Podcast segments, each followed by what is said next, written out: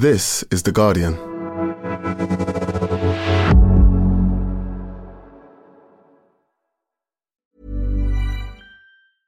Finding your perfect home was hard, but thanks to Burrow, furnishing it has never been easier. Burrow's easy to assemble modular sofas and sectionals are made from premium, durable materials, including stain and scratch resistant fabrics. So they're not just comfortable and stylish, they're built to last. Plus, every single Burrow order ships free right to your door. Right now, get 15% off your first order at burrow.com slash ACAST.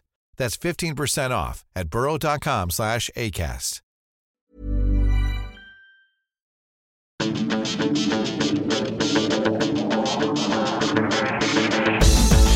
Hello and welcome to the Guardian Football Weekly. We should really just spend the whole pod discussing injury time at Spurs and Atleti. Absolutely hilarious slash frustrating endings, depending on who you support and whether you like VAR or not, and whether you know the laws of football. Harry Kane's late winner would have put Spurs through against Sporting, but it's not to be, and they have to get something in Marseille next week. It is worth asking again why they don't bother playing until the second half. At the Wanda, Atleti get a dodgy penalty after full time to keep their Champions League hopes alive. They miss it, miss the rebound, and then miss that rebound rebound. Extraordinary. Elsewhere, Liverpool booked their place in the last 16 with an ultimately straightforward win at Ajax, while Rangers are on course for the worst group stage performance ever. Bayern Munich are better than Barca, who've accidentally pulled the Europa League lever. Elsewhere, Australia are the first country at the World Cup to really call for lasting change in Qatar, and the Aguero shirt is up for sale. All that plus your questions, and that's today's Guardian Football Weekly.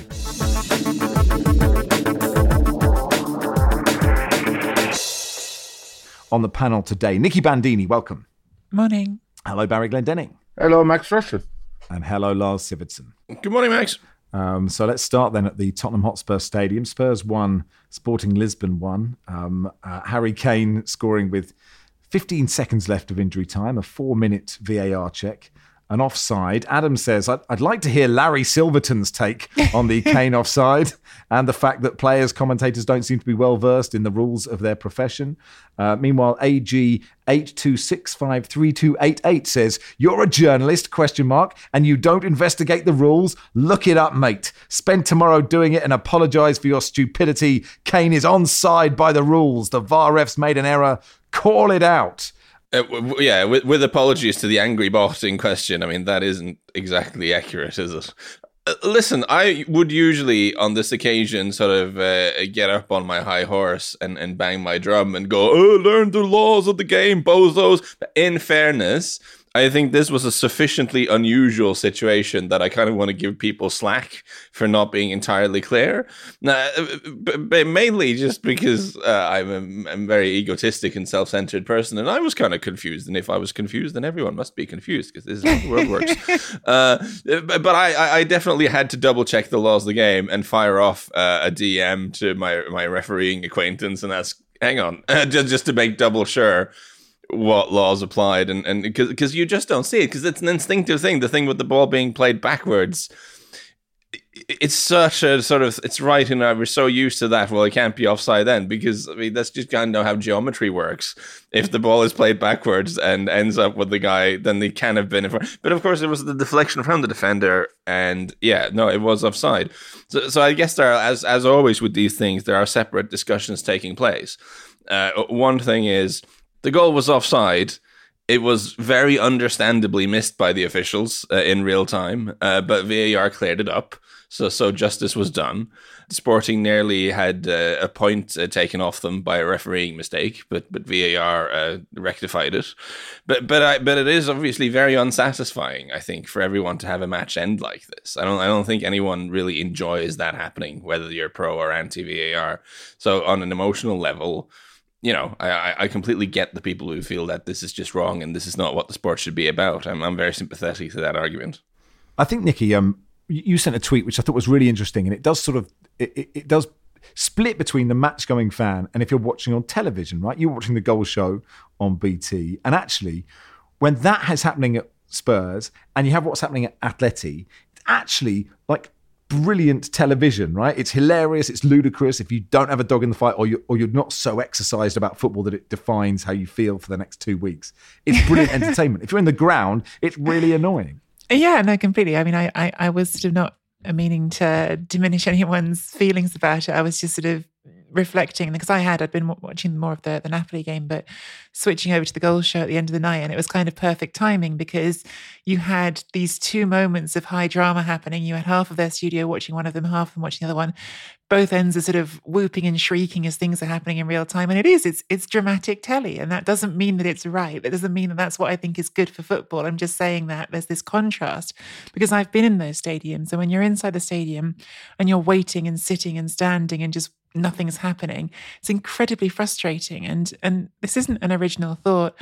I I still don't understand why in football they can't and I know people will get angry because VAR itself feels to a lot of people like something that was borrowed from American sports that was bad. But if you're going to do it, if you're going to have VAR, why can't you do what happens in American sports more often where the referee after a decision gets made steps up onto the microphone and says, This is why the decision was made. Because I think another element of the frustration that happens inside the stadium is no one gets an explanation. Like you just get, This is a goal, this isn't a goal, or this is a penalty, and we're all coming back onto the pitch, as happened to Atletico. Mm.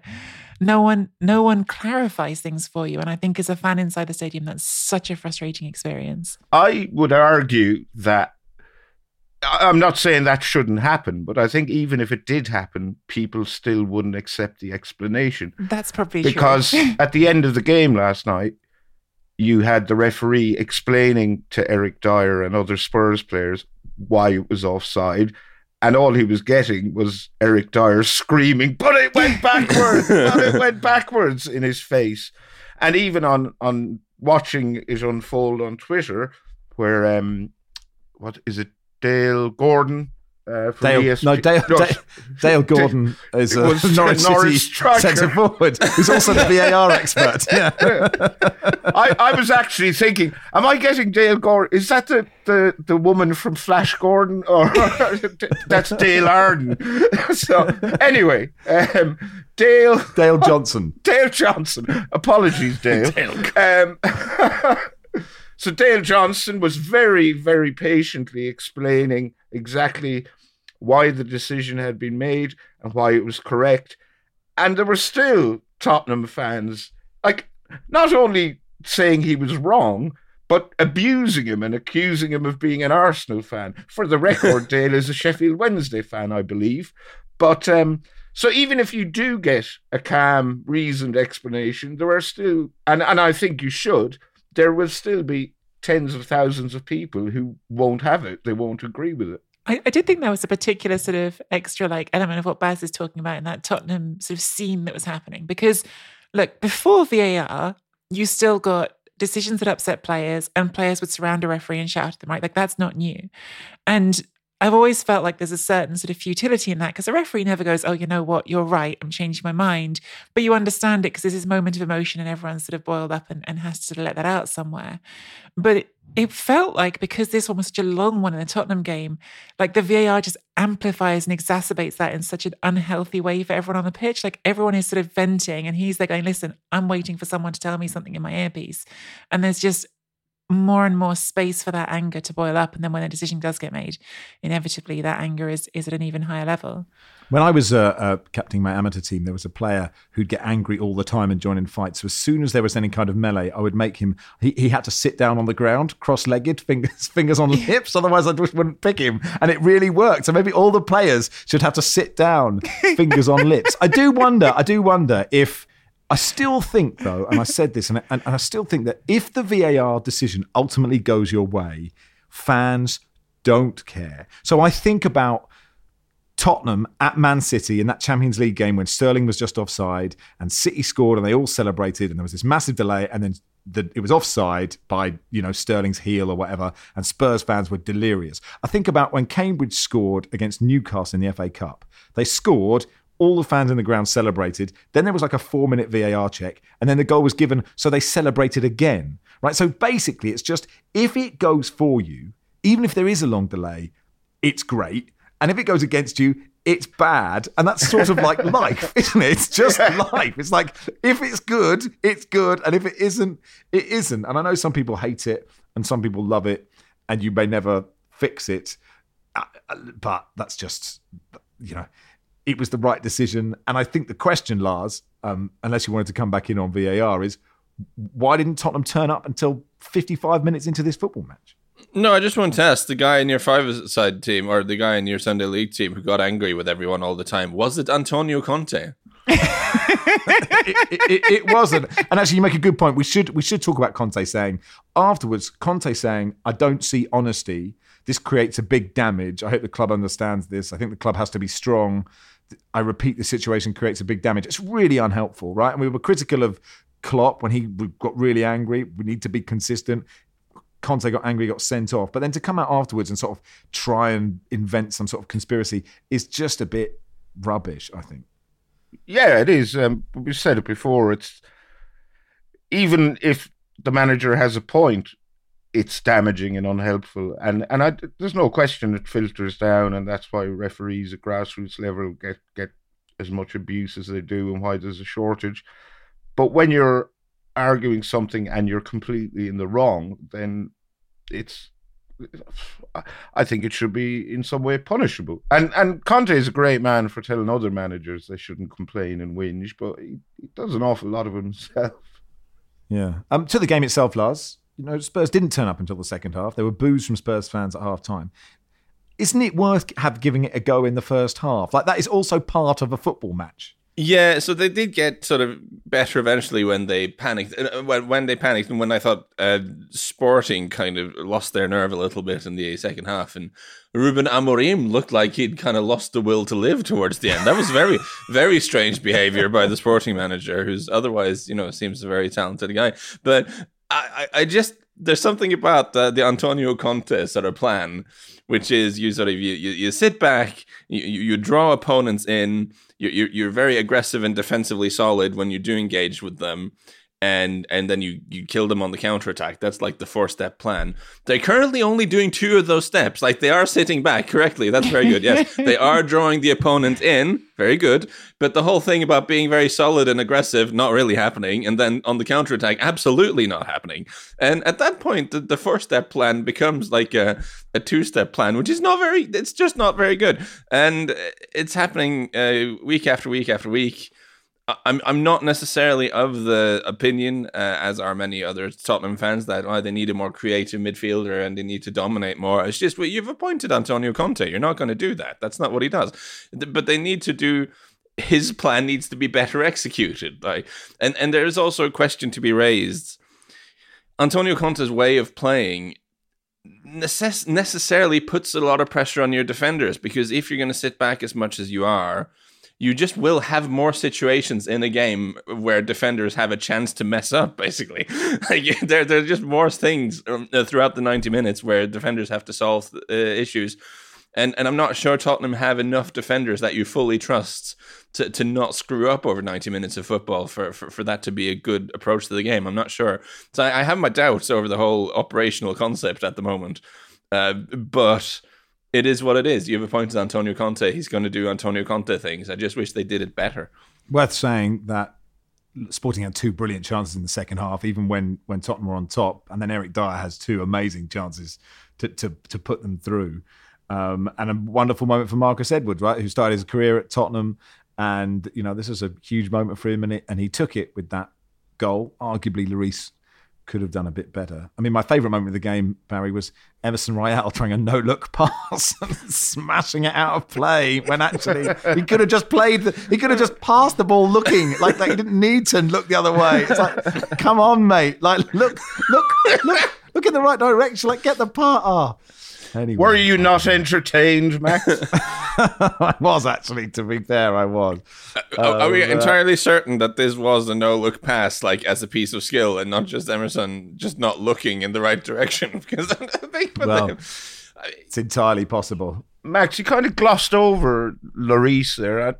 Is he becoming a bit of a liability for Tottenham? I thought he that I mean that was a great goal from Marcus Edwards, but he didn't really get a, a right good hold of it. I I thought it was a soft one to let in, and it's Lloris has been making a lot of mistakes. I actually had to check uh, because I couldn't think off the top of my head who Spurs' backup keeper was. It's Fraser Forster, and maybe I think it might be time for him to get a run in the side.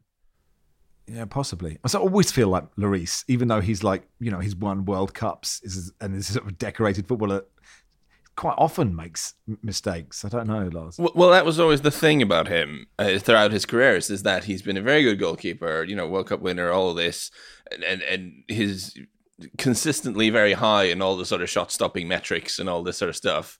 But then he makes three or four howlers a year, but you just kind of get all, accepted. Uh, but the thing is, last sort of year, eighteen months I think I'm right in saying that his overall performance has declined as well. Like he's not digging them out of as many holes as he used to, and the errors seem to be becoming a little bit faster, thicker and faster than they used to. And then the yeah, I, I do think if someone has been as as uh, as faithful a servant to a club as he has been in terms of being yeah being there for a very long time, being good for a very long time, you should be there's some patience should be afforded if you have a down period, but uh, it is a slight concern at the moment, I would say.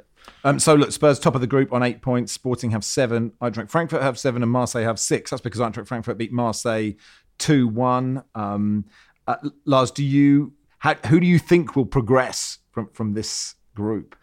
I'm starting to worry that Tottenham might not do it. I mean, I'm worried if the sort of yeah they've they've hit a terrible run of form at, at the worst possible moment in terms of the Champions League. They listen, man for man, they're a better team than Marseille, and Marseille have you know had this hilariously bad record in the Champions League over a long period of time. So they should be able to go there and win, but it's very hard to look at Spurs and have any confidence in them doing doing anything right now. So I, I think there's a very real chance that they mess this up. Let's go to Group B, where arguably, Nicky, the, the end of Atleti Leverkusen was more exciting than the end of uh, Spurs Sporting. Yeah, well, it was absolutely bonkers um, the way this game ended because it's two all, right? The game is is two all, and we think we've reached the end of it, as in like the full time whistle goes.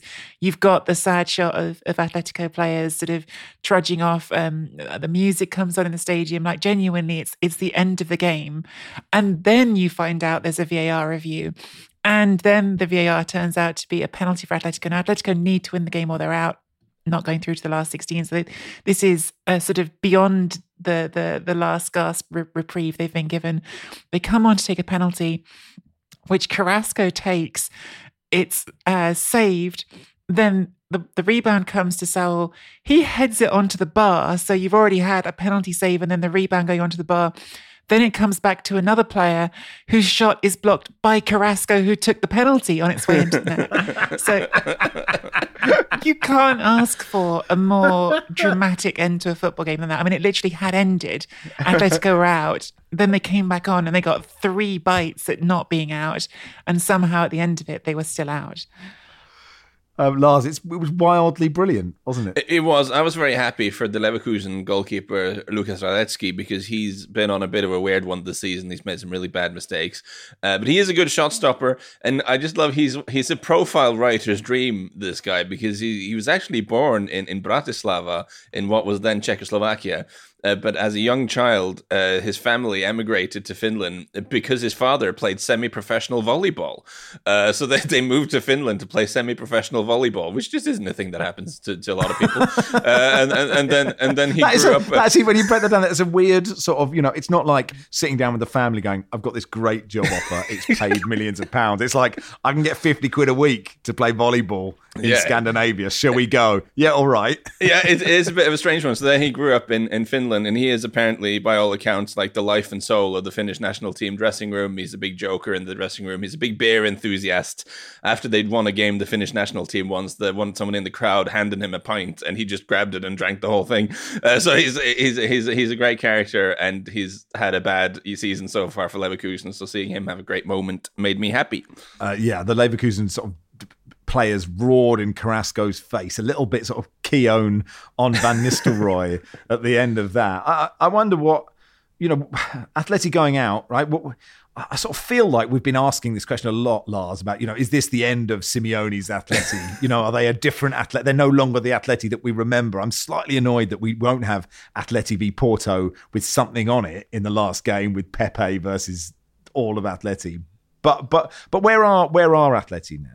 So I think it seems I, I mean you're gonna have to have uh, ask Sid about this at some point. But my impression is that Diego Simeone won't come under serious pressure almost regardless of what happens at the football club because of everything they've been through with him before because of the way he's elevated the football club but it's not the first season now where we look at this squad and say you have a lot of really good players. Like, why are you not playing better football? There, there's some really, really good attacking players in this team. One of them being Joao Felix, who just can't get on the field. I mean, it, whether or not he's lived up to his transfer fee, that's a kind of a separate issue. But he is a very talented young man who can do things. And in a game like this, when you absolutely have to win, you've got a, well, one whole half of chasing that uh, last goal. You bring it, bring in Joao Felix in the 87th minute. Like, what are you afraid of, man? And the, the, and it just, I, I'd be enormously frustrated but again, we talk about there not being patience with managers and, and all this sort of stuff. I think he's done enough for the club to kind of be entitled to pick his, his moment of departure and to be almost completely uh, isolated from criticism because where were they before he came in, right? Is a question you can ask. But but my God, you get really frustrated with, with the team sometimes just because of the, all the quality that's there and you're just not seeing it. Uh, Porto won 4 0 in Bruges in the other game. That's actually the first goals that, that Bruges have conceded in the Champions League. They've had a brilliant run. They're through. Porto are through. Still up for grabs who wins the group. And it is still between Atleti and Leverkusen uh, who get through to the Europa League. Um, I, I, wonder if actually, you know, most teams will be looking at Bruges or Porto and thinking, this is who we want in the last 16, It probably is. Uh, I, I, think it's great that the Bruges have done as well as they have, but you have to be realistic and look at what the field is and think that yeah. Whereas Porto have this thing of they all they pretty much always get out of the group stage and they almost always go out uh, in the first or second round afterwards. I do think you shouldn't be too pleased if you draw Porto. I, I think that's a that, that's a meme waiting to happen. If the draw happens and you get Porto and you have a sort of smug club director nodding, yeah, it's fine. Like that, that that's the, the the footballing gods will look at that, and there's enough stuff in this Porto team to trouble quite a few opponents. I think. All right, that'll do for part one. Part two, we'll begin with Liverpool's win in Amsterdam. Finding your perfect home was hard, but thanks to Burrow, furnishing it has never been easier. Burrow's easy to assemble modular sofas and sectionals are made from premium, durable materials, including stain and scratch resistant fabrics. So they're not just comfortable and stylish, they're built to last. Plus, every single Burrow order ships free right to your door. Right now, get 15% off your first order at burrow.com slash ACAST. That's 15% off at burrow.com slash ACAST.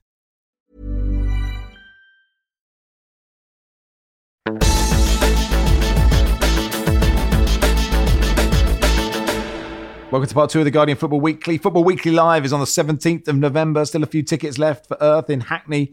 Uh, me, Barry, Lars, Ellis, James, um, Mrs. Rushden Lars didn't quite get Lars Sivertsen, but I thought she was close enough. I hadn't told her who was on the live show when I did that video. Are you happy to be uh, Lars Silverton until the live show, or or do you? Do you I mean, protest? I've been called worse, uh, not by not by the current Mrs. Rushden, uh, in fairness, but uh, no. And I, listen, it is a struggle. Uh, having having my name, uh, I'm very frequently mispronounced, but I don't take it personally. I've just learned, for instance, like if you're reserve if you're booking a seat at a restaurant or something, it's just easier to book it in the name of Dave or something to just sort of save time. Uh, just kind of tired of spelling my name. Uh, very, very Azpilicueta of you. So there we go. Me, Barry, Lars, Ellis, James, uh, streamed around the world as well. So wherever you are and wherever you're listening right now, you can watch it. Go to theguardian.com slash Guardian Live. We are looking forward to seeing you. So look, Napoli were already through. We'll get onto their victory over Rangers in a second. Liverpool needed a point. They got three. They won 3 0 against Ajax. And Barry, uh, Conor McNamara, uh, the commentator, saying, nice touch by Liverpool wearing green in honour of Ireland beating England at the cricket. um, but, but, but look, they, they rode their luck at the start of this game, and actually then it was quite comfortable. Yeah, pretty much. Um, Ajax missed two very good chances in in before Liverpool scored. Uh, Steven Berghuis hit the post when the goal was more or less gaping just Alisson to beat. Um, Alisson on his 200th appearance for Liverpool, by the way. And Dusan Tadic uh, had, a, had a shot saved by. Uh, oh, it, it was blocked by Trent Alexander Arnold. Um, and he probably should have scored as well. But um, and after that, it was pretty comfortable for for Liverpool, but not as com- the score. The match wasn't as comfortable as the scoreline suggests, I suppose.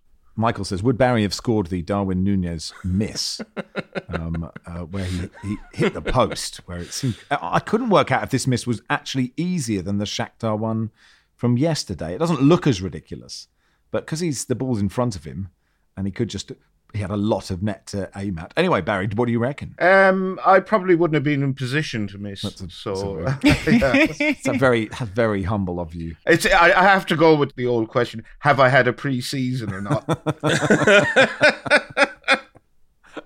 Let's see if we can get you to do pre-season at Liverpool next year. oh God! Uh, Lars, any thoughts on this game? I thought it was kind of. I thought it was interesting to see them line up in kind of like a four-four-two diamond type of thing because I think we're all. Well, I say all. I think some of us are looking very closely at Liverpool at the moment and are kind of intrigued to follow Jurgen Klopp's sort of attempts at at figuring this team out because it's not functioning the way it used to. Uh, players aren't pressing as much as they used to, and that means some of the things they were doing before just aren't working anymore. And there's been a few changes of formation recently, and, and the latest that they've tried now was kind of a diamond shape in midfield with Fabinho as the holding midfielder, Harvey Elliott and Henderson either side of him, and actually Firmino as a kind of a 10. That's what it looked like to me anyway. And I, I, I don't think I'd seen that before. And I thought it was interesting. Looked a bit in the first half as if the players weren't super familiar with the whole setup and, and what they were meant to be doing. But, but maybe this is a way to get more players into positions on the field where they're comfortable and to cover some of the flaws. I still think against stronger teams, a, midfield diamond where your right side is Elliott and Trent Alexander Arnold is uh, is ripe for, uh, for for for opponents uh, to be picked off. I I, I wonder. But uh, but yeah, the the Klopp sort of tactical uh, looking for solutions uh, the, the thing continues. it's been such a sort of odd group in terms of the sort of brittleness of, of teams in a certain way. Because Ajax want, began this group with a 4 0 win over Rangers, and you thought, okay, it's been an interesting group. You know, Liverpool just got thumped. But it's it's almost just, yeah, sort of an escalating scale of, of bad defending at times, it's felt like. And Ajax have not been good at the back at all, and that's sunk them. But of course, Liverpool weren't in their game against Napoli either. So yeah, there's, there's this sort of. It's been a strange group with with lots and lots of goals. Some of them well earned and brilliant, and also quite a few that just defending hasn't been great. Yeah, and uh, I mean Napoli will win the group unless Liverpool win what five 0 or something in the in, in, in that other game, which seems unlikely. Na- Napoli, the highest scorers in this year's Champions League group stage, twenty goals in five games. They're only behind PSG, who got twenty five in 2017-18, and Bayern Munich, who got twenty four in 2019-20. And this is an amazing stat if it's true. Gi- Giovanni Simeone uh, becomes only the second player to score four goals in his first four Champions League games after Diego Simeone. Is this is this real? What? This is. I mean, I, I, I it, it, I'm blaming producer Silas if it isn't accurate. I don't remember Simeone. I can't imagine Diego Simeone scoring four goals in his first four Champions League games, but who knows? That bit does sound unlikely, isn't it? I mean, Giovanni Simeone's introduction to the Champions League has been something magical. I mean, this is a guy um, I'm sure I talked about at the time who got a tattoo when he was a, a teenager, sort of the Champions League tattoo, because he was going to kiss it when he scored his first Champions League goal, which he did. And now, look, he's scoring, it feels like, constantly for them in the Champions League. And Um, I've probably banged this drum already plenty on this podcast, but Napoli's success this season is a great triumph of good recruiting, of good summer planning, and they've gone from a team that was completely reliant on Victor Osimhen up front, who's brilliant, so a good player to rely on, but completely reliant on him. And then when he wasn't there, suffered this huge drop off to a team who can now go. Well, when Osimhen isn't there, they had Raspadori scoring goals in the league, playing with this false nine that was quite a different style, like genuinely changed their shape. To here we are in the Champions League, and we can keep throwing Giovanni Simeone on, who keeps despite being not that tall, winning headers, getting on the end of crosses in the middle, is a real sort of able to fill that that I guess quite classic number nine role in a way that can be quite surprising at times. He he's been brilliant, and he's the third of their strikers. Um, this team is is really. Don't know. I, I don't know what the limit is for this Napoli team. I, I'm I'm really excited to see where they go in the second half of the season in the Champions League. Of course, with everything this season, I think we all have to put a great big sort of warning stamp on everything, which is the World Cup's going to happen and everything's going to look different afterwards. But right now, I look at this Napoli team and I think, who are they scared of in this competition? I don't think they should be scared of anyone. Diego Simeone did, in fact, score twice in his first two games in the Champions League in uh, 1996 uh, for Atleti versus initially scored twice against Steaua, Steaua Bucharest and then he scored twice uh, against Widzew Luz or Wuj, I think is the pronunciation of that. I, I do have an update on the stat, which makes it slightly less impressive. He becomes only the second Argentinian to score four goals in his first four Champions League games, but even Uh, still, that does narrow it down a bit. it's nice at, at Christmas on Christmas Day they can both celebrate those you know, those stats, and at least Simeone can be involved by going to watch his son in the Champions League, can't he? Um, how's um how's Tanguy Ndombele doing for for Napoli? I I mean he's doing okay. He's he's kind of um, been assigned in that midfield as as the backup to Anguissa, which I, I find a bit odd because they're not that similar um, in in terms of the way they play. And he certainly doesn't have the enterprise of Anguissa. He certainly doesn't have the the ability. Um, I would say to to beat his man and, and to to carry the ball forward as, as effectively as Anguissa does. But he's he's doing all right. He's he's certainly got a role as, as I guess almost the fourth man in the three man midfield, like someone who's who's going to rotate in, who's going to be um, getting games. But he's he's not tearing up trees. He's he's a he's been a useful squad player so far. He's not tearing up trees, but he did spank a shot from distance off the woodwork uh, last night. Um, uh, Barry, word on Rangers. I mean, it's similar situation to Celtic. Actually, it's, it, it, in fact, Celtic showed no, promise, didn't they? more, it isn't. Celtic showed promise. You know, Rangers. It's just a step beyond them, isn't it? it's been pitiful to be honest. And you know, I get budgets and all that, but they they've just been walloped week in week out. I it can't be good for any morale and team morale, fan morale, and if they lose next week, they well, it's between them and Victoria Pilsen, who can also uh, get the the title for worst ever group stage performance. Um, Mm. So, but but they can also still qualify for the Europa League. so it's true. um, yeah, but I, it's just, it's not good enough. I, I give Celtic a C plus. I'd, I'd a, a D for for Rangers, if even maybe even a D minus. Yeah, I suppose look, they did turn up for all the games. You know, they didn't like they didn't flunk off, did they? They didn't skive. Um, they are five defeats from five, a goal scored one, conceded nineteen.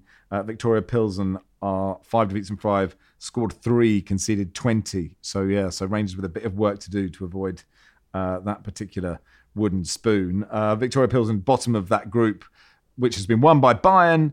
Inter coming second, Barcelona third, and Barcelona out of the Champions League uh, second year in a row. Um, let's talk about Inter first. Rob says, "What is it about Inter Milan and restoring tired old former Premier League players to their former glory, like a Lombardian repair shop?" Um, which is a great question. Mkhitaryan, Dzeko, Lukaku, all on the score sheet. Yeah, well, of course, Mkhitaryan was at Roma last season where he won the Europa Conference League with, with Mourinho, and and he's sort of been an uh, an extra body for this Inter mid, midfield this season. Um, I think is, I, I I really like Edin Dzeko. I think he's he's someone who perhaps always got a little bit underestimated in his career and and and not given the credit he was due. And and yeah, look, he's thirty six years old, he's not going to be.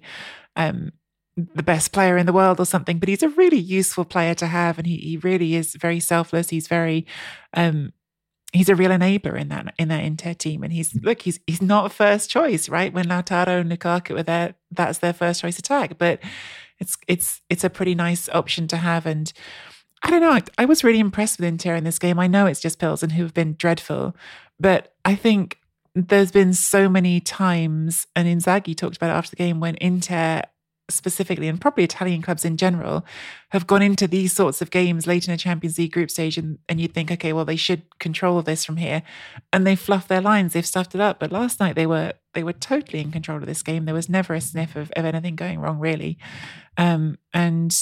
Yeah, there was there was a few really good performances in there. Dzeko was one of them. I thought Di Marco, the, the fullback, and, and his crosses were really really strong. Um, Mkhitaryan obviously got the goal. It was it was a good performance from Inter, and and I think I know that it's easy to sort of go, oh yeah, it's well, it's Victoria Pilsen, but honestly, very very few people in Italy, with how Inter started this season, gave them any hope of getting out of this group. So to do it with a game to spare and to knock Barcelona out is it's big news. Actually, it's big news in Italy. Um, and actually, Lukaku he's been injured for a while. It, it was such a Lukaku goal, wasn't it? And given his sort of trials and tribulations at Chelsea, you just really hope that it works for him. Yeah, it was it was interesting listening to André Onana, the goalkeeper, after the game, and he was like asked about Lukaku, and he almost shrugged off and said, "Well, I don't, I'm not surprised by that. Lukaku's Lukaku. Of course, he's going to do that. What excited me was seeing how the stadium got energized, seeing him back out there, how the fans responded to him and he responded to the fans. And there is this sort of dynamic of Lukaku at Inter that it's an unfinished story, right? It was an unfinished story when he went to Chelsea, and and it feels like he's come back there with this desire to write another chapter. And um, yeah, it's nice to see him out there and, and and getting a chance to do it again. Uh, Tom says, should Real Madrid petition to drop into the Europa League so they can play elite teams like Barcelona and Juventus every week? Yeah, um, Barca, um, they were relying on Pilsen. Obviously, that wasn't something to rely on, was it, Lars? And, and um, Sid's written a great match report just saying how flat they were. And, and Bayern were brilliant in this game, or were, were ruthless, I guess. Yeah, they're really, really well set up to play on the counter this season, Bayern, because they've got so much speed and trickery going forward. And whereas occasionally in the Bundesliga, we've seen teams kind of sit deep and they struggle to find the openings. But of course, against Barcelona, that was not a problem because Barcelona were defending really high up the pitch and they were not doing that very basic thing of like you have to have pressure on the man in possession. If there isn't pressure, you have to drop off. That that was not happening. So so so Barcelona, as Bayern were just picking them off on the counter. And I do think like injury plays a part here because no Christensen, no Araujo. Uh, Piqué has obviously declined maybe faster than people were anticipating. But but having spent all this money, it is wild that they go into a big Champions League game with like Marcos Alonso at center half. And it's like, how, how does that happen? I mean, surely you've mortgaged your whole thing. Like, presumably the idea was to build a squad where this this wouldn't have to happen. Like, this seems very strange to me. Hector Bellerin not having a great night either. Yeah, it just didn't look very good. And I, I think it's really weird the story that Xavi brought them in to watch the Pilsen game first which which I guess is the idea was that if Pilsen could have done it, then they'd be really fired up for the game, and and if they didn't, then it didn't really matter anyway. But I mean, it, it was never going to work, was it? And it's kind of like watching them. They they watch their own failure first. You know, they they have ninety minutes to contemplate what a mess they're in, and then off you go to play against Bayern. I mean, that's not a very strong motivating tactic. I don't think. Uh, seems very weird, and yeah, they've Listen, it would be disingenuous to suggest that they're not a better team than they were at this point last season. They, they clearly are, right? But but you have to ask yourself, they've pulled all these levers, and, and for what? Like they're, they're going to end up going out. Well, they've gone out early in the Champions League like last season, and there's a fairly good chance they finish second in, in La Liga like last season. So so so what have you actually achieved with all this reckless spending? Is is, is the question that what springs to my mind certainly a wonderful pass from Serge Gnabry for for Sadio Mane's got. I mean, it's absolutely inch perfect, laces of on the volley. What a wonderful kick of a football that was. Um, and then Eric Maxim Choupo-Moting scored the second. Kieran says, can the panel please spend a minute on the career of Eric Maxim Choupo-Moting? How did he ever end up at Stoke? And really, how good is he? He's won every, he's won everything by the Champions League in France and Germany. I need expert opinions on how to feel about him as a footballer.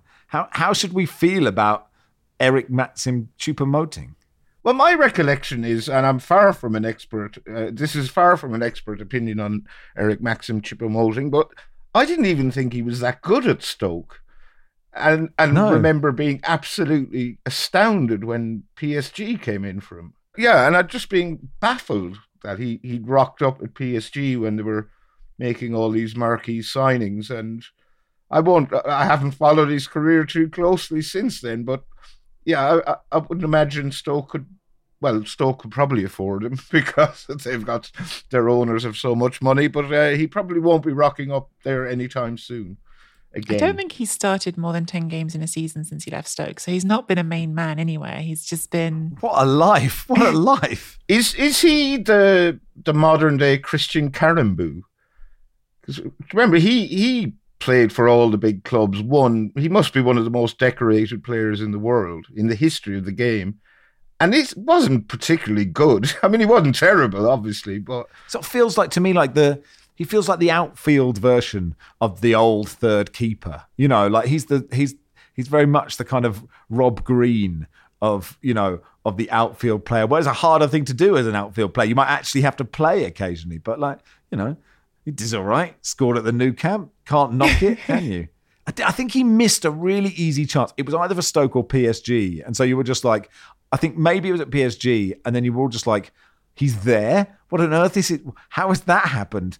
But, you know, um, Adam Crowd from The Athletic tweeting that's five of the 12 teams originally signed up to the Super League Barca, Juve, Atleti, Manchester United, Arsenal, not in the Champions League knockout rounds. AC Milan and Spurs also in the balance going into the final round. Had quite a few questions. Um, Kieran again saying, look, um, uh, Barry and some others on the panel have maintained they could easily predict 13 or 14 of the 16 teams into the knockout stages. Did everybody know that Barca, Juve, Atleti, Ajax weren't making it out except me? Is this season a positive endorsement for the group stages? Have you been have you been engaged by the group stages, Baz? Um, yeah, yeah, I have. I mean, it depends on how you look at it. I suppose. Are you judging games on their individual merit or just the group stages as a whole? Obviously, we've there were dead rubbers this week, there were dead rubbers next week, and or the next game week, and they're a bit of a waste of everyone's time. But yeah, I, I wouldn't have predicted that those big teams would have gone out. Um, Nicky, a word on Juve, uh, who I think you said last time were are garbage, and they appear to still be garbage. Yeah, I don't know what there is to say about uh, Juventus at the moment. They are not interesting uh, to watch. I suppose. Well, that's that's slightly unfair, isn't it? Because they got interesting to watch right at the end of the game when they decided to to send on all of their kids, and actually suddenly it was like, oh, hang on, you've got some young players who maybe you should give a chance to. I have nothing positive to say about Max Allegri. I think he his time is up there. He's become someone who's who's got it's that classic story of what in Italy they call minestra riscaldata, reheated soup. He's gone back there and he, it isn't good. And the club is in an incredibly awkward spot because he's on 7 million euros a year and they can't afford to, to fire him. But it's also, of course, this classic Juventus position to say, well, we don't make a decision until the end of the season. But right now, it's it's bad. And I think one of the things that's most damning of it is just the lack of of character being shown by the the senior players in the team. The the things as simple as the number of tackles they're making. They're barely making tackles in games, and you think if you can't get that minimum level of effort, if you can't get that minimum amount of commitment from people, then then what's your platform? Having said that, laying it all at Allegri's feet is wrong. The club has been chaotically run, I would say, probably ever since Beppe Marotta left, and that was sort of this perhaps moment of when the adult leaves the room and the kids are allowed to to run the show and and it isn't run well. And Ronaldo is the great folly, the one that's going to get pointed out as the sort of most obvious thing. But in general, squad recruitment for years has been this chaotic approach of, oh, this person's available and we think it's a nice deal. And what you've ended up with in this season is a lot of that money's been spent on players who aren't even there, like Paul Pogba, who was supposed to be the big transformative signing of the summer and, and isn't on the pitch. I, I do think the end of this game gives you some things that are exciting. Um, I, I, definitely do want to see more of Samuel Iling Jr., who's of course this English player who's popped up. I think even on Italian radars, it feels a bit out of nowhere and has played really well. I thought in his cameo in this game and had a nice cameo, very short one against Empoli as well. But overall, the trajectory of this Juventus team right now is is a bit grim. Um, speaking of Ronaldo, Nicky, is there any truth at all to the rumours that Napoli might be about to commit a great folly by signing him in January?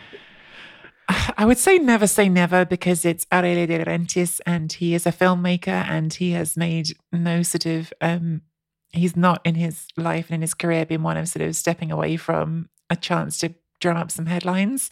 But I also don't expect it at the moment. I think Napoli are quite aware that they've got together a, group that is genuinely capable of achieving something and the feeling in that group right now is is quite something and so I I wouldn't I wouldn't expect it.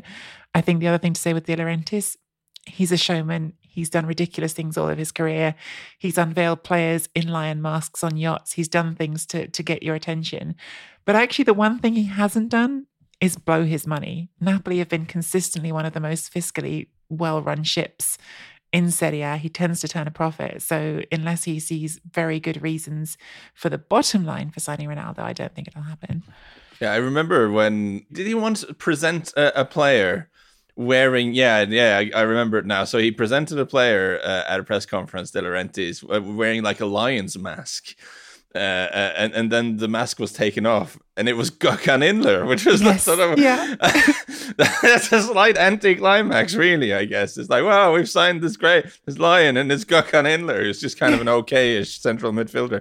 Very very strange behavior. Um, it's getting getting Lee Cattermole in a in yeah. a lion mask, isn't it? Which is, I mean, I ironically what we did for a live show once. I mean, you you uh, you made the big joke about the last guest being to be announced and and then the guest was brought on uh, onto stage uh, wearing a horse's head, so no one saw yeah. who it was. And then the horse's head was removed, and it was me, which I think was very similar to the Gökhan Inler presentation. Sounds like a better idea at the time. the people who bought tickets about ten minutes ago are probably going, "If that's the sort of crap we're going to get, yeah, yeah, yeah." I, well, I mean, the the crowd at the time seemed to enjoy it, but they may have been very drunk. I'm not quite sure. Um, on Ronaldo, I mean, him going to Napoli I thought he would be leaving United because he wants to play football and not be on the bench. I mean, if he goes to Napoli, like he's clearly not better than Victor Osimhen. I'd probably pick both Raspadori and, and Giovanni Simeone ahead of him because you get people who work for the team at least. So, I mean, he wouldn't, I don't think he'd, never mind all the dressing room dynamics and him sort of exploding the good atmosphere and everything. He's not getting into the team if everyone's fit. Uh, all right, that'll do for part two. Uh, Nicky, you have to leave us. I do. I'm sorry. I've got a train to run for absolute outrage, but that's fine. Thank you for your time. Appreciate it.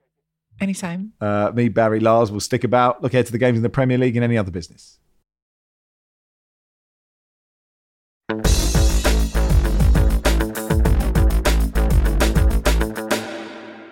Welcome to part three of the Guardian Football Weekly. Uh, we are nominated for the Football Supporters Association Podcast of the Year.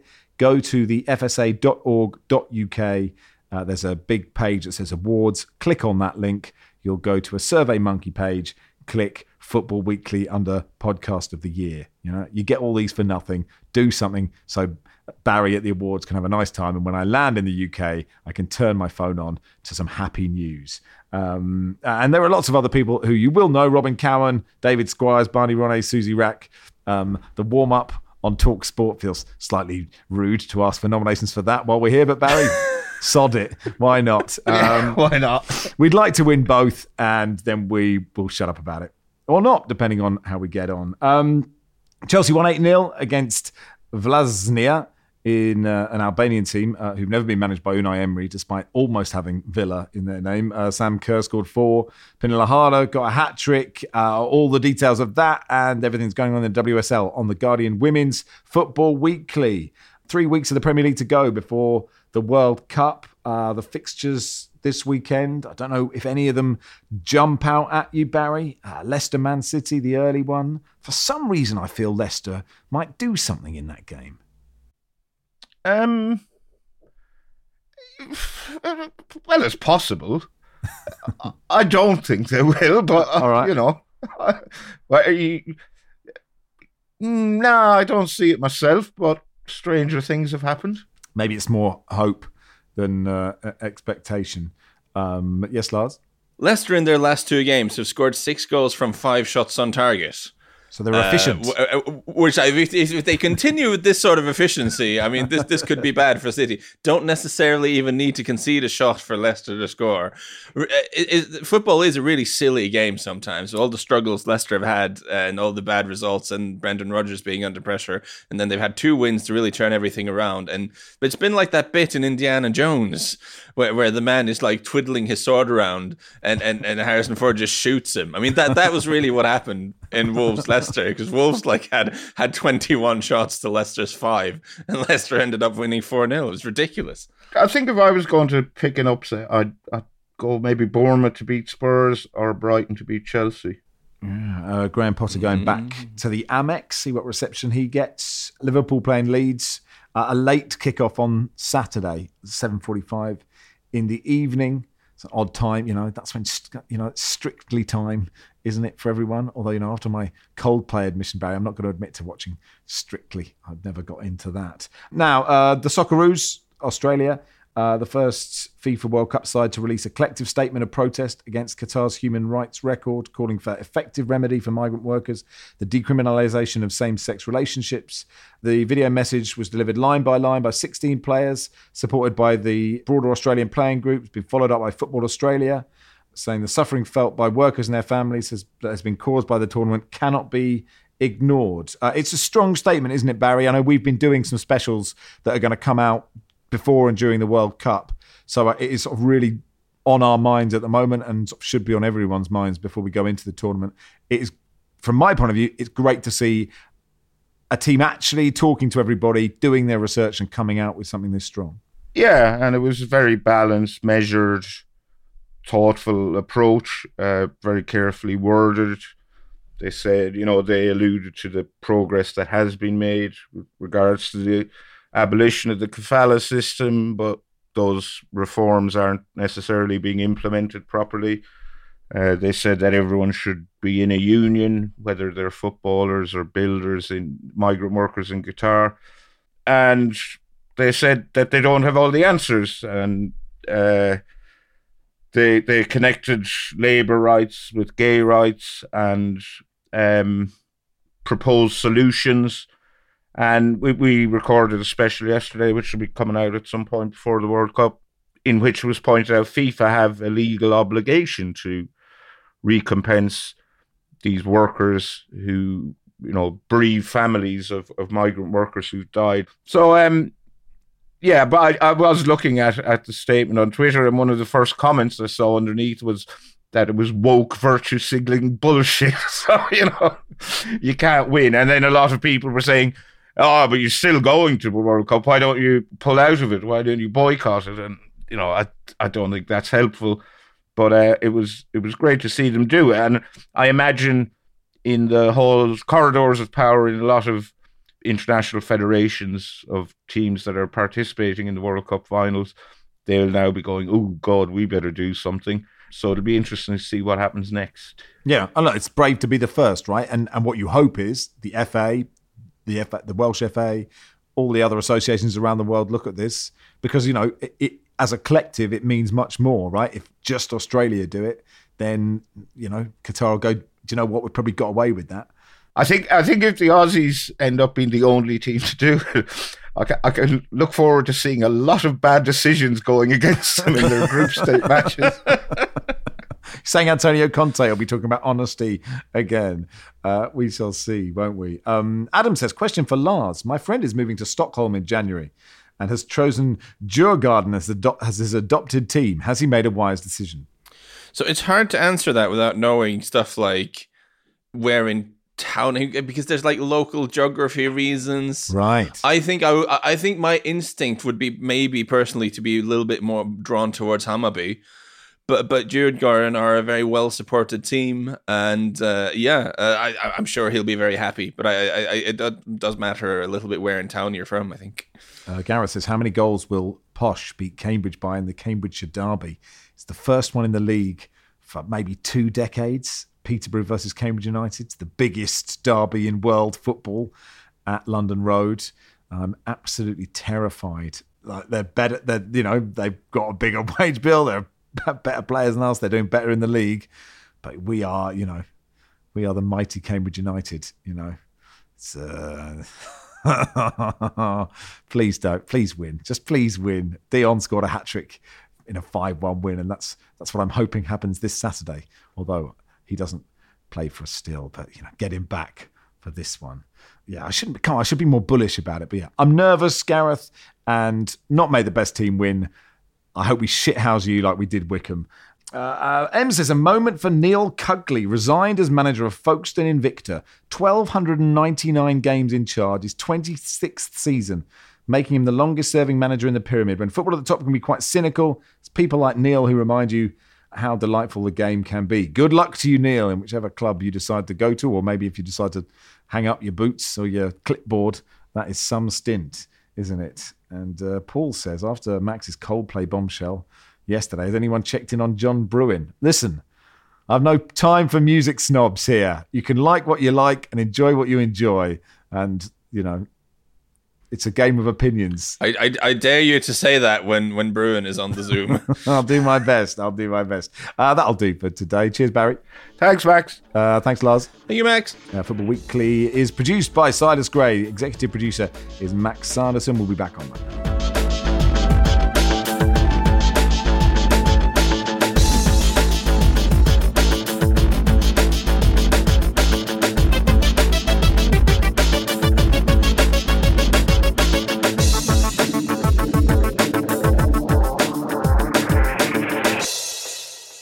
This is The Guardian.